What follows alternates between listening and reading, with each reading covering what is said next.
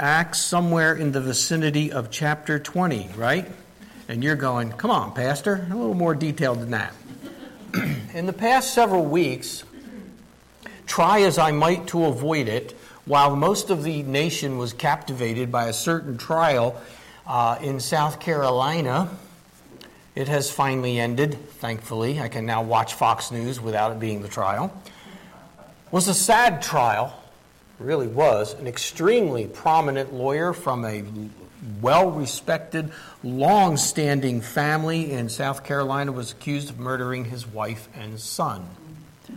And of course, in the process of his arrest and all those things that led up to the trial, it was learned that he had stole some $9 million from his law firm and all these other things that he had done. So it was a sad trial. This past Thursday evening, it took just three hours. Actually, I think I've read it took 45 minutes. But uh, after three hours, the jury uh, was in and the guilty, verdict was guilty on all counts. Friday, he was sentenced to life in prison double sentence, actually. The judge, I didn't hear it or read it all. Uh, the judge apparently was um, quite critical of this guilty man, and what would we say? Let them have both barrels. justifiably so. Trials are in the Bible. Actual court trials are in the Bible. Uh, there are several of them mentioned it might be nice to know just how many. Uh, that would be something uh, a Bible scholar here could do for me and report back next Friday. That would be good. There's a very significant. Now I'm going to I'm to make some. I'm going to. I've coined a couple of. okay, I'm in trouble already. I'm going to use a couple of terms that I've kind of created, and you're going to go, huh? through the course of what we're going to look at tonight. There is a significant non trial trial. There's one in the book of Acts that I thought we might spend a few minutes on, so let me get us up to that particular event. Paul had made his way back to Jerusalem much to the chagrin of the pastors and leaders at Ephesus who saw him off on the boat in a very teary farewell in Acts chapter 20, verse 37 and 38. So, are you there? Acts chapter 20, somewhere around verse, uh, chapter 20, verse 37, they all wept sore, fell on Paul's neck, and kissed him, sorrowing most of all for the words which he spake, that they should see his face no more, and they accompanied him to the ship. Okay, Paul gets arrested shortly after his arrival in Acts chapter 21, verse 27. Acts 21 27, when the seven days were almost ended, the Jews which were in Asia, when they saw him in the temple, stirred up all the people, and they laid hands on him. He is taken in chains to the castle where he is allowed to give a public defense. We would say an apology, a defense. In Acts 22 24, we read that the chief captain commanded that Paul be scourged, and as they were preparing to whip this Paul, beat him, perhaps for, I'm not certain of this, but it seems to me the only time in his public ministry he appealed to his Roman citizenship. And he said, Is it lawful for you to beat me being a Roman? Acts 22, verse 24. The chief captain commanded him to be brought into the castle and bid that he should be examined by scourging. Isn't that an interesting phrase? You examine him by scourging him. It's torture to get him to confess. That's what that boils down to. That he might know that whereof they cried against him. And as they bound him with the thongs, leather thongs that they would have first century version of handcuffs. Paul said unto the centurion that stood by, Is it lawful for you to scourge a man that is a Roman? And uncondemned. And you can almost, I'm not very good at this, get you to picture this, see the color drain from this Roman's face. I'm about to scourge a Roman citizen without a trial. Uh oh. And so, chapter 23 begins with Paul before the Sanhedrin. Now, that's a Jewish ruling body. And that didn't go very well. So the chief captain now finds himself rescuing Paul. What a turn of events. The Romans were going to scourge him. Now they've got to go rescue him from the angry Jews. And the center section of chapter 23 details how God protected Paul because the Romans transported him with 200 soldiers, 200 spearmen, 70 horsemen on a visit to see Felix the governor. Look at verse 23 and 4 in chapter 23. And he called unto him two centurions, saying, Make ready 200 soldiers to go to Caesarea and horsemen, three score and ten, that's 70, and spearmen, that's 200 more. By my count, that's 472 guys. And when are they going to do it? At 3 a.m. Provide them beasts that they may set Paul on him and bring him safe unto Felix the governor.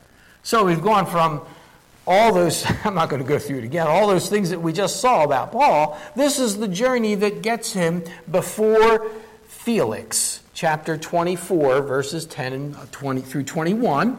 As some time passes, Felix says, Okay, I'll hear you again. And then he's before him again in chapter 24, in verses 25 and 26. Jump ahead two years. Paul is before Festus, and it is at this time that Paul appeals to Caesar. I'll tell you, justice moved there just about as fast as it moves here. This is a, quite a process. And this starts the process where Paul is now standing in the chapter we're going to look at, chapter 26. He's standing before King Agrippa. And this is where to spend a few minutes. Your Bible may say at the top of that chapter, chapter 24, Paul before Felix. Excuse me, did I say 24? I meant 26. Chapter 26. Here's what my Bible says Paul's defense before Agrippa. Okay, there's a problem with that. This is not a trial. So it really can't be a defense. But it is a defense in the theological sense. I told you I was going to baffle you. It's not a trial, it's a hearing. It's a hearing before King Agrippa because Agrippa wants to become acquainted with Paul's case, with Paul's argument, with Paul's apologia, his defense. So, this is where we start. Verse 1, chapter 26. Then Agrippa said to Paul, Thou art permitted to speak for thyself. Then Paul stretched forth his hand and answered for himself. Okay, you probably don't view it this way. I probably hadn't for a long time. This is an opportunity. It's an opportunity for Paul. Opportunities can come to me, to you, in the most unusual times and places. I dare say, if any of us were before the bar of justice, we would view it as an opportunity. But Paul did. And when opportunities come, we'd better be ready for them. We had better be ready. This is the purpose of our Wednesday night review of the Bible, of the verses that we would need to be ready. We had better be ready. Look at verses 2 and 3. I think myself happy, King Agrippa, because I shall answer for myself this day before thee, touching all the things whereof I am accused by the Jews. It says of in the King James, it would be by the Jews, especially because I know thee to be expert in all customs and questions which are among the Jews. Wherefore I beseech thee to hear me patiently. King Agrippa, thank you for this opportunity. I am happy, the text says, we'll talk about that word in a minute, to be standing here before you, but get ready, this is going to take a while. really, that's what that last phrase is. I beseech thee, hear me patiently. So Paul opens with a positive and complimentary statement. This is good. I'm happy to be here. He is happy, verse 2 says. Happy is the word that is usually translated in your King James, in your Bible, blessed.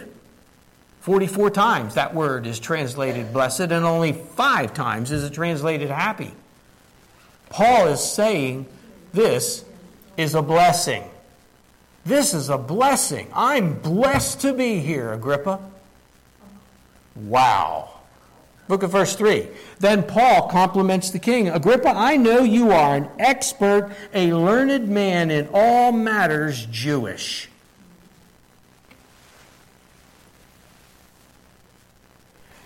I don't read a lot of our critics.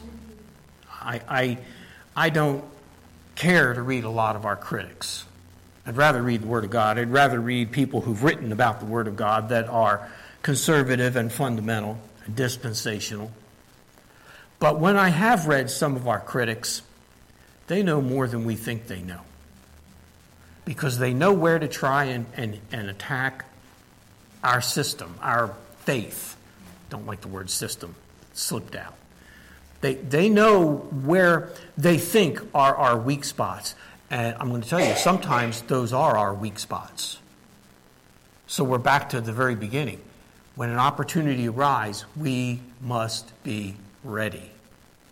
So here's where he starts. Look at verse 4. This is Paul, and we're not going to go through the whole thing tonight. My manner of life from my youth, which was at the first among mine own nation at Jerusalem, all the Jews know it. My reputation precedes me. My testimony is there. Everybody knows me. Which knew me from the beginning, verse 5, if they would testify that after the most strictest sect of our religion, I lived a Pharisee. Now I stand and am judged for the hope of the promise made of God. Look at that unto our fathers. That, we're not going to take the time to go into that state. That is a condemning statement of the Jews. There, there's also some irony there. We'll look at that. Unto which promise our 12 tribes, instantly serving God day and night, hope to come. For which hope's sake, King Agrippa, I'm accused of the Jews. So, first, Paul had a reputation in the eyes of Judaism, and it was an impeccable reputation. He was a Pharisee. All the Jews knew Paul, and they all knew what and who he was. He was a Pharisee.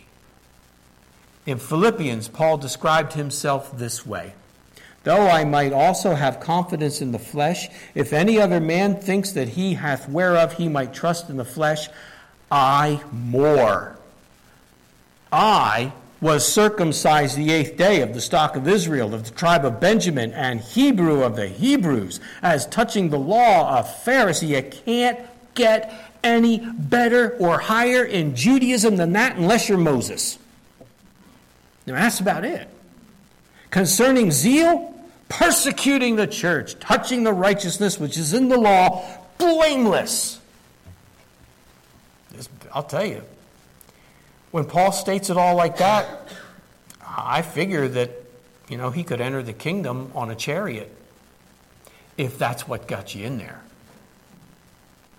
In verse 6 of our passage, there, the charges leveled by his own countrymen. And now I stand and am judged for the hope of the promise made of God unto our fathers. What is most significant in this statement by Paul is the connection between Judaism and Christianity. The hope of the promise made by God unto our fathers. What is the promise? The Messiah. And what was the Messiah going to do? Bring redemption, redeem Israel. It was redemption through the Messiah. In different words, salvation via the Messiah on a personal level for Jews and a national level for Israel. Constable put it this way Paul said that it was because of his Jewish heritage, not in spite of it, that he believed and preached what he did. Well, what did he believe and preach? The gospel of Jesus Christ. The Jewish hope finds fulfillment in the Christian gospel. What do we say about a, a Jew who genuinely comes to Christ? He's about the most 100% completed Jew you can find. It was therefore ironic that the Jews of all people should have charged him with disloyalty. Paul was living according to God's promises and Israel's hope far more than the Jews who were accusing him were doing it, were living it. Acts 26 7. Look there. Unto which promise our 12 tribes, instantly serving God day and night, hope to come. They hope to come. I'm already there, Paul could say. For which hope's sake, King Agrippa, I am accused of or by the Jews. Paul has been consistent, would be a good word, in his loyalty to the Jewish hope. He's been consistent in it, whereas verse 8 implies that his fellow Jews, his accusers, are strangely inconsistent. They have not been. What the people earnestly desire, the focus of their hope, was rejected when he arrived in their midst 30 some years before Paul's day, right here. Wow. John 1:11 says he came unto his own and his own received him not. But it's verse 8 that we want to spend some time on. Not that we haven't spent some time on this, but verse 8. Paul then asks this question Why should it be thought a thing incredible with you that God should raise the dead? Remember, Agrippa is well learned in all things Jewish. Paul brings into his comment a question about the big R word resurrection. Resurrection. The question is about the resurrection, and it perfectly and properly fits because the resurrection is the one singular event that separates Paul from his Jewish accusers. It's the one thing so let's look at that verse a little bit more deeply. Note the first thing the change in Paul's language. Why should it be thought a thing incredible to you? To you. Paul asked the question specifically for and of Agrippa. Why do you think, King Agrippa, that the resurrection is an incredible thing? Why do you think that? See, what did we start out saying this was for Paul? An opportunity. And Paul is taking this opportunity to challenge Agrippa on what Agrippa thinks he knows. Agrippa is like the rest of the Jews. He's not Jewish, but he is like them in that he thinks he knows, but he doesn't. Above all, Paul was the consummate evangelist. While this event is a hearing about things legal, illegal, and so forth, Paul is constantly thinking about sharing the resurrection of Jesus. And isn't that what we should be doing? Maybe we'd see more opportunities if we were thinking more that way. Second thing, the incredible thing, is raising someone from the dead. Since it was common knowledge now, follow me. This is the first century, probably, well, Luke says it's 62, or Ussher says it's 60 AD, whatever. It's, it's still fresh. Most of the people who were alive when Jesus rose from the dead are still alive. It was common knowledge in and around Jerusalem that Jesus was not in that grave any longer, in spite of the Jewish leaders paying money for the silence of the guards and all that business and the rumor that this body was stolen. People, too many people saw Jesus walking around. Wouldn't it be possible then, if Jesus was raised from the dead, for God to raise all believers from the dead? It's common knowledge. All the people in and around in Jerusalem had to know of Jesus' resurrection. No honest person living in Jerusalem or its surroundings could deny the fact that Jesus was not in that grave.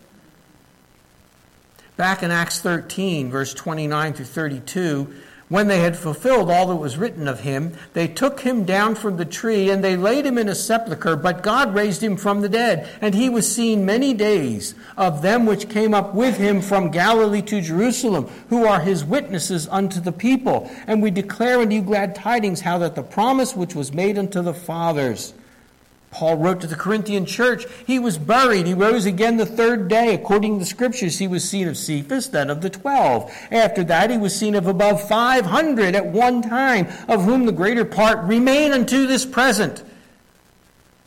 But some are asleep, some have died. After that, he was seen of James, and then of all the apostles. And last of all, he was seen of me also as one born out of due time.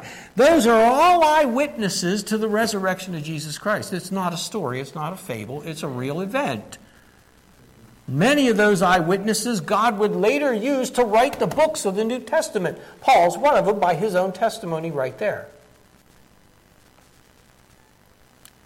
But They've all died today. There aren't any more of them around. The record of their witness, the Word of God, is now some 2,000 years old. The record is the Bible. And so today, many people are not willing to accept the Bible. They claim it's an old, unreliable, or that the evidence that is in it is all circumstantial.